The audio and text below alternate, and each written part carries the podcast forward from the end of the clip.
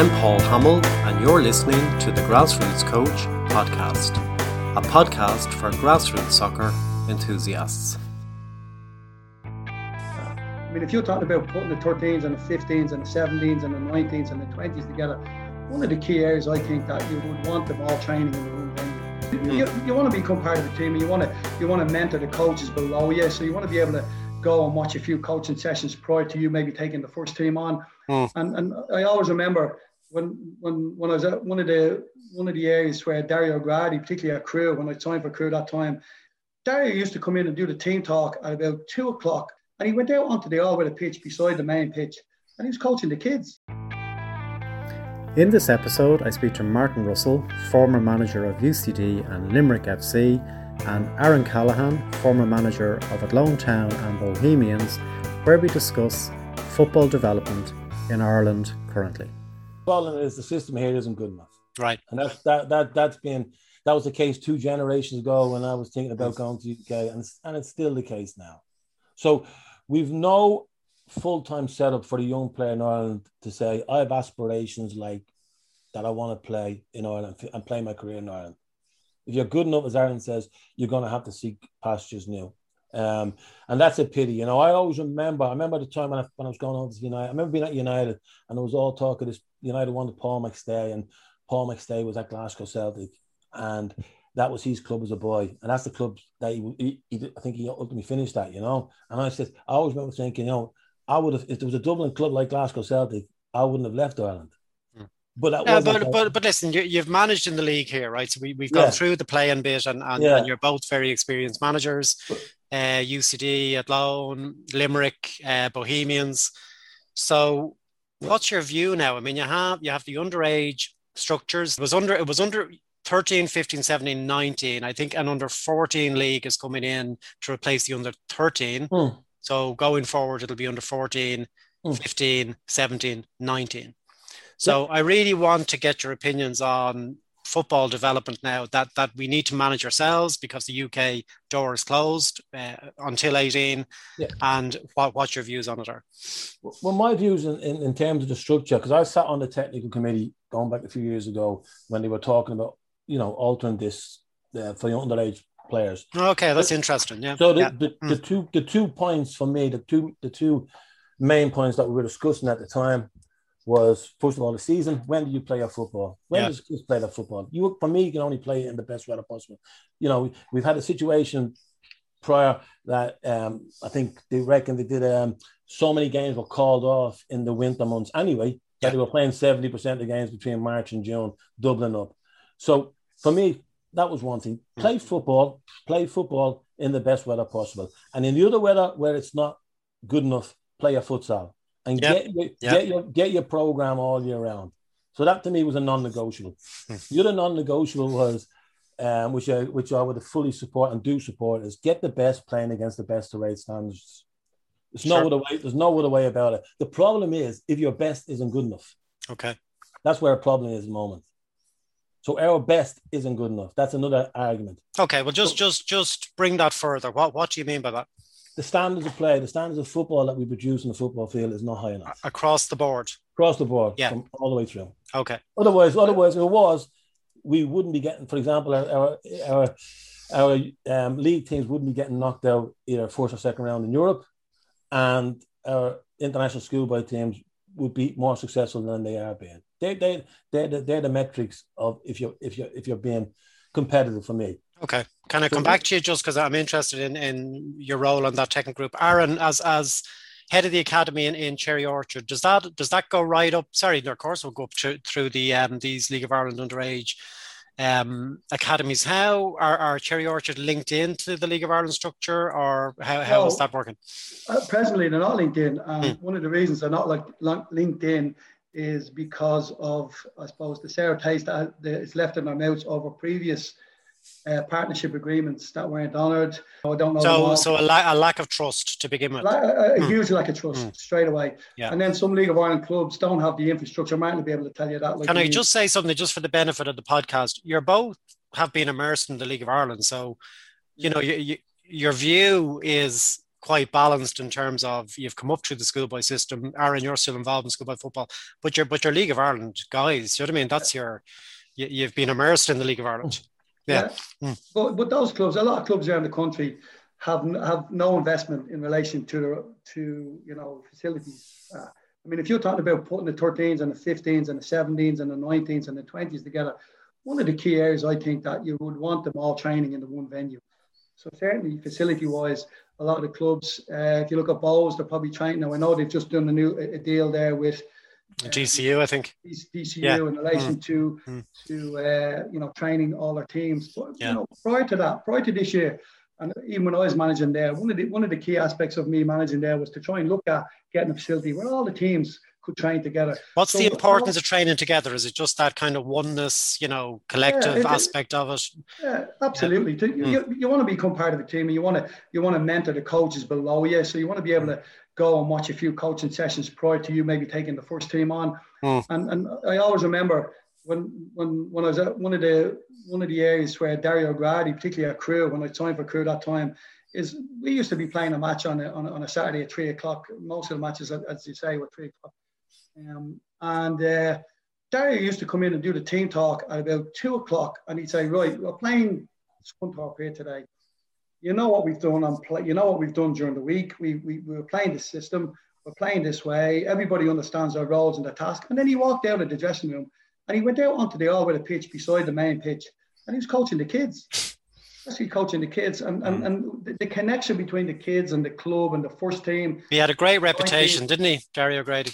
Yeah, and, yeah, still has. Yeah, it be, mm. because of the, but that, not just that, not just mm. Crewe, but most of the clubs, you know, where you're you're talking to the parents of, of the players and you're talking to the coaches when you have all that connection in one area. Like, and, and that's the one thing I love about Cherry Orchard that you know, whether it's the under eights, under nines, under tens, up until the under 16s, you know, the under 16s are going off, the under 14s are coming on, the under 10s are going off, the under nines, and you're talking to the parents, you're talking to the coaches, and you're in one area. And you're getting and, and has the, the I'm not going to call it a new structure, but has the underage League of Ireland structure had an impact on Cherry Orchard in terms of yeah. players moving in and all that kind of stuff? Oh, we would have lost. Obviously, when at 13, you're going to lose your best players under 13, four or five, even mm. though we don't have a partnership agreement. You know, some of them went to UCD, some of them went to Pats, some of them went to Bohs. So, you know, some of them went to Rovers. So your best mm. players, which left us, that under 13 team last year, we would have lost about eight or nine players. So we're now going into a new season having lost, the, you know, your best eight or nine players, or potentially yeah. your best eight or nine players. But the other aspect I'd say, and I'd like to, you know, probably mention on the podcast, is mm. the quality, the quality of coaching. Um, you know, a lot of schoolboy clubs, there's a lack of knowledge in relation to how the game is played, how it's coached. And, and there's no disrespect to a lot of the parents who, give valuable time to coach teams. Um, it, it's a huge area that, that I see that, that, mm. that, lack of, that lack of knowledge in relation to the coach. Um, and, and, and I know the FAI have restructured the whole coaching infrastructure in relation to do it, but it's, it's it's one thing is having a little bit of experience, but I think the knowledge is key here, and I think that lets us down quite a bit in relation to a lot of the coaches. And that's and how how do you deal with that at Cherry Orchard? How because let's be honest, parents get involved because you know they need to get involved, and it's it's it's they volunteer, and we probably couldn't have teams without them. Um, and as you say, then they, they lack the knowledge for it. So, how do you how do you deal with that in Cherry Orchard? Well, then I presume your role is quite an educator educator type role. Yeah. Well, what we do is we we we'd have a you know at each underage age groups, so the eights and nines, we club them together, the nines and tens, etc. And we talk to the coaches individually, and we give we what what we have to do is we have to be careful here that we're not in a position where we're actually telling these coaches what to do. Hmm. So we we throw out some references to them and we ask questions. So we have to find out where they are in the ladder. Most of them, most of them at the club, I think if we've got 52 coaches at the club, you, you're probably looking at 14 or 15 of them have any qualifications. Mm. And all the rest then are just, you know, as I said to your parents and advisors and, and, and giving teams a dig out. And, and without that, without that, the club probably wouldn't operate. So it's badly needed that sort of help. But the knowledgeable side of the things, which is, um, you know, which is, you know, if, you, if Martin looks back when we done we done our B's and our A's and we went on to do our pros. Yeah. You know, you're still we're still hungry for knowledge. I, am still hungry for knowledge in relation to how the game is is is coached in different countries all across the world. And you know, when you do listen to the various different, and I think it was was was uh, Stephen Finn. Stephen Finn was on one of your podcasts there yeah. the other day, and I was listening to that, and he was talking about sort of you know how Belgium, you know, uh, in Germany when they you know they don't qualify for major tournaments, they have a look down at their whole curriculum and what's changing in it. Then you have France, they're having a look down at their curriculum, what's changing in it, and he, one of the things I read about recently was in the 2016 Euros, and all these top uh, academies that you like. If you go into France and you look at all the top teams, and you go into England and you look at all the top teams, that the players that represented France and England and Italy, I think as well, at the 2016 Euros, most of those players weren't picked from the top academies. Most of those players came from the likes of Barnsley. If you, if you look at the, the UK, like the John Stones playing in England, came from Barnsley up through the small, uh, the you know the, the leagues below, if you like, mm. and they, they, were having a good look at the, the academy infrastructure over in the likes of France, over in the likes of Germany, over in the likes of the UK as well. So you know, just because you have the best academy and just because you have the best coaches, are we missing out on something here? Is it is it that we have to sort of stop specialising too early? Hmm. Is it that we have to look at maybe getting kids more involved in other sports like Gaelic football? Myself and Martin played that. Did that hmm. help us? I think it did. Um, or, you know, you look at, say, are we over coaching in terms of somebody under 12? So many academies in England under 12 are coaching four and five times a week. I'm not too sure what Martin does in relation to mm. Lucan at the moment. Mm. But one of the one of the key areas I'm trying to, you know, talk to the coaches at Cherry Orchard is that don't overtrain the players. So we would we want the training sessions to be really high intensity. So therefore, you can only do an hour max. Um, and if you're doing that two times a week and you're playing a game and then they're doing and playing in other sports, I think that's going to be more beneficial for them rather than training four or five times a week. Um, and, and the game itself yeah. is is is is more high intensity than it is endurance. Like Martin, if, I, if sorry, Aaron, yeah, um, no. just want to go back to your two non-movable uh, requests, right? Yeah. So the first one is the season, and, and you want you in favor of the warm, warm well, inverted, yeah, inverted commas. Yeah, so so that that to my mind is March to uh, September, isn't it? Roughly, okay. yeah, roughly, yeah. So, yeah, so my understanding is that's what the underage uh, leagues have gone in it, but but you then have a mismatch because the schoolboy season is May. Sorry, is August to May. But why? But why? Why is that, Paul? I don't well, know, right? But, exactly. But it's a it's a problem, you know. But I tell I tell you what it is, Box. I remember I remember when, when it was being introduced, and mm. I was nailed on. I said, "Yeah, it makes sense to me." And I remember I, when they were going out on the workshops, and I remember sitting in one down the country, and some fella came up from whatever. I won't mention the leagues. We're not having summer football. And he started talking about holidays and the gay league and the stuff mm. and yeah, all, yeah. The, all the reasons why they didn't want summer football. And for me, none of the reasons made football sense. Hmm. And when I say sense, I mean putting a player focused approach sense.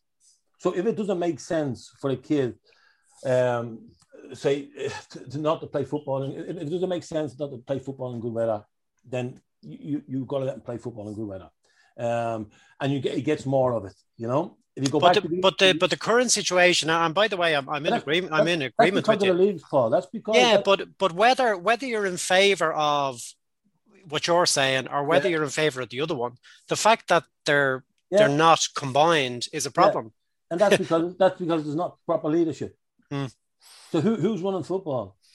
So you have to mm. you have to do what's best for the players, Paul. Not I, but, but yeah, not, and, not, not what's best for the for the local but I think I think sometimes it's good to bring it down to just normal, uh, an actual situation. Like you, you have a player now. Hmm. I, am up in home farm, right? So you you have a player who will, um, is going to play August to May, right? Right. They're in. Let's say they're in the under fourteen. I'll, I'll tell you what. He's, he's not going to play. He's not going to play October, November, December. Yeah, January. no, I know that, but just just bear, bear, bear, bear, bear with me for a, bear with me for a second. So he's playing um, August to May, right? Yeah. The underage League of Ireland uh, season starts in March, so halfway through the season, mm. the schoolboy season, mm. this lad is plucked away and goes mm. to the uh, the League of Ireland one. Yeah. So this team, as Aaron is saying, the schoolboy yeah. team now is losing one, two, three yeah. mid-season, so they can't even replace them. And yeah. for that reason, you're going to have, you know, teams will fold and all that kind of okay. stuff. And then if it doesn't work out, by the way, Martin, I'm not, I'm just saying they're on the. You know, whether, but but then if that if it doesn't work out for that player, if whatever uh, it, uh, League of Ireland club he goes to, he can't go anywhere then because there's he can't get back into the club scene because the seasons are, are out of kilter. In, in, in, I know, but what, in what you're saying, Paul, the solutions to what you're saying. In, well, the solution is it needs to be one. Yeah, well, ideally for me, yeah, and I know which one I want. yeah, no, for sure, I know, yeah, but, yeah. But, but, it, it, need, but if there's not a solution found or whatever, mm. and and your top player at Cherry Orchard goes to Bohs, you find another player. But what doesn't happen is you stop that player's development mm. because you insist that he has to play whatever season he has to play. It goes back to the player. What is good for that player for his mm. development at that age? Sure. If, he's good, if yeah. he's good enough to play National League, he plays National League hmm. season. Mm. If he's not, he'll stay, he'll stay at the other league. But, but but ideally, where both seasons are aligned, you know what I mean? Yeah, but I don't think I don't think in terms of development that insisting that the season stays at the August and May is helping the mm. player that's just below, just below, and there are many of them just below elite level or whatever, you know, that mm. might have a chance. You're playing, no, you, you're going to play in this. They're the late matures, Martin. They're the late matures. The, late, the, late, the late matures. But I'm saying, you're not, I don't think you're helping them by insisting on a season that where a lot of your games are called off. Yeah, and, sure, and, yeah. And, yeah. and they're rushed in at the end. I don't think that helps them either. Mm. Mm. But listen, people people are finding reasons why they want to stay August to um, we say early spring and, and go through yeah. that winter. Well, no, I agree with you, but the point I'm making is it, it can't be successful if something like that can't come together. You but know what I mean? If, if something on the season, that, but there goes that, one way or the other. Well, that's, that, that so much um, eats into everything in Irish football. Mm. People looking after, you know, their, their own preferences, um, you know, rather than what's good for the game. Mm. And that goes in every aspect of the game. You know, you've got you've got supporters who will spend hundreds of pounds going to support UK clubs and, and, and not go down the road to support the local leagues. You know, you've got to say to you, you look at you talked about there the development. Just there's loads of angles um, in football in Ireland that we, we need to look at and and formalize a common policy of what's what's best for the game, what's best for the development, and, and go towards that. You know. And just on, sorry, Aaron, go go for it. No, I'm just talking about even if you look at the League of Ireland there, and, and we and obviously we've been both involved in it as well. Is you know, I, I, I used to shake my head at say you'd be playing a game on a Friday night, it could be a Saturday night, it could be a Sunday. You know, we tried everything. We played every night, we played every day, but we never played Saturday at three o'clock. Well, you could bring your family out, you could bring the kids to this game if you were working in the morning, etc., etc. It, it was just to me, it was nobody knew when the games were on. And I used to talk to mates when I was still playing when I come back initially and say, you know, they wouldn't even know. You, you didn't even know yourself in the games. Were. Just on, just on, just on a play. Here's another example again. Uh, the way we treat the game at the moment. Um, there was a there was a flurry of games last night. I, I didn't see one goal in those games on the news channels this morning. If you're on Sky News, you're seeing goals left, right, and centre from wherever leagues are on the UK. But yet, our own country, the sort of don't mention that goal. Don't show that. Definitely don't show yeah. that goal. Yeah, you wouldn't have known there was games last night for sure. Listen, we we have a long road to travel to even fulfill what we can do for the game. And we are where we are because of what we don't do for the game mm. at, at, at, all levels. And the, the, the, development level of young players, Paul, going back to that, we're not professional enough with young players. Um, we don't have professional academies, or the ones that we have are professional in name, but really either don't have the quality of facilities or the quality of coaching or the quality of play that we ultimately see in the, in the, in the games that you know you could say here have a look at this or we'll go you know it's it's it's it's a long road that we have to travel, and it will only come about by investing more in the game and giving it giving it more love. Yeah. Just, just yeah. an example there, Paul, of a reference that I was speaking about there is we're finding a lot of 12, 13, 14 year olds getting injured around the club at the moment. So, you know, the we, we had a discussion with all the coaches, with all the managers involved at that age group. And, and basically, a lot of these players are going through the growth sport. Mm. But there's no knowledge of the growth spurt at that level, at you know, with, with, a club like Cherry Orchard, who would be considered one of the biggest schoolboy clubs. Oh, absolutely, yeah. So we've we've we've what we've done now uh, in terms of the football committee down there is we've bought one of these height things to measure your height, and we're getting all the 12 and 13 and 14 year olds to start measuring once a month. Hmm. And if you grow more than one centimeter within that month, we have to reduce the volume. So that's one of the references I'm talking about in terms of the knowledge hmm. of how the game is is played. Like and, and, and coaches because they don't know this are overtraining players, fatiguing players, getting players injured, um, and they're prolonging them coming back to maybe playing at a, at a critical age, 12, 13, 14. So that's just one of the you know one of the references that I was talking hmm. about. Sure. You know, I, I, would I would ask you, and you said, well, I mean, are our players overtraining? in other words, for me, it's, it's practice. Are our players practicing enough? Are our young players practicing enough? Or are they playing football now and again and playing PlayStation the rest of the time? Mm. There is, know, I mean, just to the, the bit of knowledge I have, Martin, I mean, there are there are some of the universities. I know Stephen Finn, for example, is involved in Waterford IT. I mean, that that's what it needs. You know, it does need that um, research into what's yeah. going on. You know, yeah. what what yeah. are the, the, the the evidence to correct, and you need support that. what what's happening at the moment. You know, you def- definitely need that backup. Yeah, definitely. Do you know, going back to the futsal, is that um, was was that the idea of playing futsal in the winter? Was that something that was welcomed in in not that you want to give away anything in that technical committee is is are people open to it do you think i think yeah i think i think it was i think it was encouraged at the time i think again once um once the, it was established that you would have a summer season that it wasn't that football just stopped after your, your summer hmm. season. Mm. It was, you know, there was a window for futsal, which also has its benefits towards player development and skill acquisition. Mm. Um, definitely, you know. But as I said, you, there you would have a, a, whole calendar. Going back the other way, it's fragmented. You can't play futsal. You're playing futsal on the same day you're playing, and the mm. game's listen. It, it, but again, also um, regarding futsal, would you have the infrastructure there? You know, do we have the infrastructure to play in bad weather? do we have enough pitches? Do we have enough astro pitches? Do we have enough indoor domes for bad weather that we could, if we wanted to play um, 11 aside games, we play 11 aside games on? So, um, you know, if you're going to play in the winter season, there's, there's, that's for me, it doesn't make doesn't make football sense in this country. Like if, if you were asked what what it should look like here in terms of getting to a point where we're developing players in the right way. Um, what does it what does it look like? For, for me and short, Paul, we just have to get more professional about the game. Mm. You know, and that meant that that means raising standards. As Aaron touched on, if there's not enough quality coaches, then educate the coaches who hopefully educate the players, who hopefully raise standards. If your standards, you have to. You talked about going down looking for reasons why. Why isn't our playing standard high enough? Mm. Why why don't we produce a Kevin De Bruyne, why or a or a dare we say a Messi or um, I would say Jack Grealish as well because he didn't he did he didn't play in the academy system here. Jack Grealish, Phil Foden, all these players. You look at future football, Paul. What's it going to look at? We talked mm. about the way it's heading.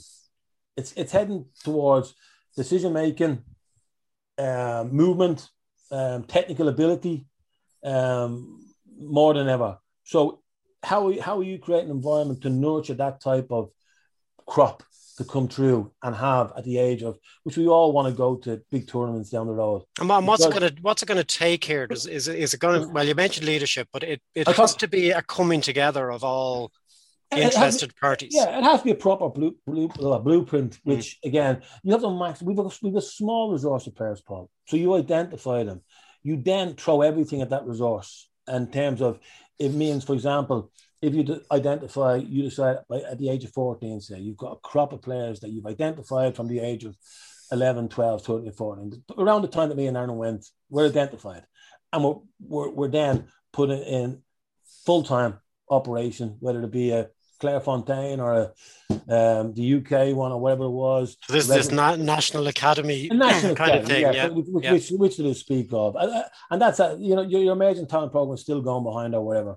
But you know you really throw all the resources at, at the best players that you identify. For example, with, with Luxembourg, Luxembourg, you know, um, decided somewhere on the line that they weren't going to play uh, postman, part-time postman, or full-time postman in the team. They decided to get these players at an academy, I believe, bring them up to a, a level that they then could put them into senior leagues throughout Europe, that they could call back and represent. So they did something uh, about their setup. That but it, but isn't that really interesting in its in its own right in terms of when we played them recently, the senior team, and, and yeah. lots of people amazed at how uh, the the idea that we should have thumped them or played them off the park. No, they moved on. unknown, unknown to what's going yeah, on. No, yeah, yeah. most countries that most countries that love football invest heavily in football mm. and have academies. Like even Luxembourg have academies. And at the time being right, those academy players will, will go professional contracts, not in Luxembourg, but in other. So they're mm. maximizing their small pool of players. The you going back and say now we're not we're not we can't rely on England to take our best 16 sure, That's the now. thing. Different landscape now. Yeah, yeah different yeah. landscape. Yeah. So mm-hmm. goes back to the question, Mark, what are we going to do about it? So yeah, it needs I, a, pro- a, proper setup, you know. Do you believe in the National Academy, Aaron? Yeah, I do. I do. Mm. But what, what I believe in personally, you know, and this is my own view on it, is that we should have a technical director at each age group, under 13, 15, 17. And underneath that, if you if you think about the what 10 teams in the Premier League here, 10 teams, 20 teams. So we've 20 so-called professional. Now I wouldn't call the first division, albeit they are professional on paper, but most of those players are young players taking them from college and they're not on a lot of money. You know, maybe Shels and one or two clubs are probably paying a little bit more.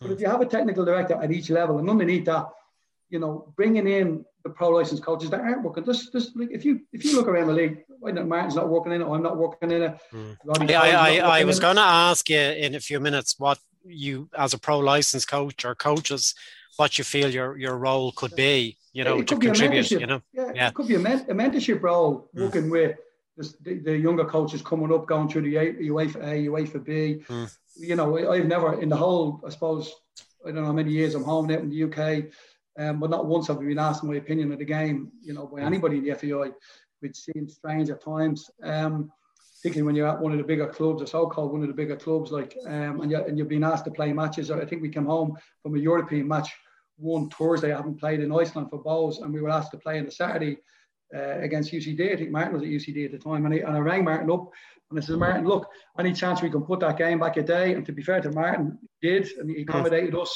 at that particular time. But that type of thinking, you know, wasn't there. Like, I mean, it was just down to uh Martin and I knowing each other for so long. Like, but if you have a technical director at each age group under 15, if you're going to start under, I still think under 13 is very young personally. I think I would start at under 15, so under 15, 17, 19. Yeah, and, and I think um, it's under 14 now. I think for the for the yeah. upcoming season. Yeah.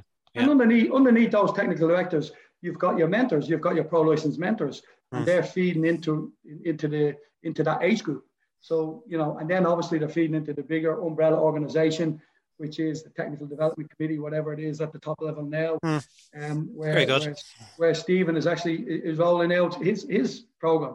So there's a feedback mecha- mechanism, there's a communication mechanism, because I think that's an area, the lack of communication between each age groups um, is probably starting to grow initially now, but it's mm. generally down to the manager. I think the manager, so if you take, I think Jason O'Donoghue is under 15 manager now, I think you should take he, he should be linking into a technical director above him, above 17s, 19s, and the 21s with Jim there. Um, and, and there's a link all the way up the pathway, and then the communication then is spread from from uh, sections. I think, I, I think they might say that obviously they're linking into Ruud Dokter, who Ruud, Ruud would be regarded yeah. as a technical director. But I definitely think again, you talk about experience and people that have done pro license or A license coaches, you know, have have a depth of knowledge and and, and say the experience being important that you know, is, is there work for them in, in in a football team in Ireland? And I just think there has to be because, hmm. um, you know, we're we're academies underdeveloped. Um, but then what, what happens is the same. It's the same thing as we have with professional players. Clubs say, "Well, I can't afford to pay a coach. I can't afford to pay, so we get the one that can do it for the cheapest, you know." Mm-hmm. And we go and we make we make the best of it. And as that, that has been the case in Irish football for far too long. You know, we it's under it's under invested in, um, and therefore underdeveloped. So, you know, we, we may continue to talk about this unless something. I always remember about the the Saipan era, and the one word that sticks in my mind always is um, when they did a Genesis report. Um, it was the word radical, and uh, the radical word has never sort of came to fruition in, in regard. We've radically what we radically changed in underage football. We've changed the season and we put in national league teams. We've, we've, we forced national league clubs. We forced national league clubs to have a development area within their club, right? Which that's been the case. And the schoolboy clubs have took the hump over that. Probably again, I could understand because they've done so much work, but it was always wrong. It never happened in other countries. It wouldn't happen in Belgium or Holland where the schoolboy clubs will be in charge of development. Your professional clubs in charge of development. And, and you, you know when you say, you know when you say forced, and, and I have heard that before, it, yes. is it just a, a lack of communication and consultation and putting in all that difficult yeah, time, and, and, but it but it's going to take time anyway. So you're as yeah. well off investing the time in it.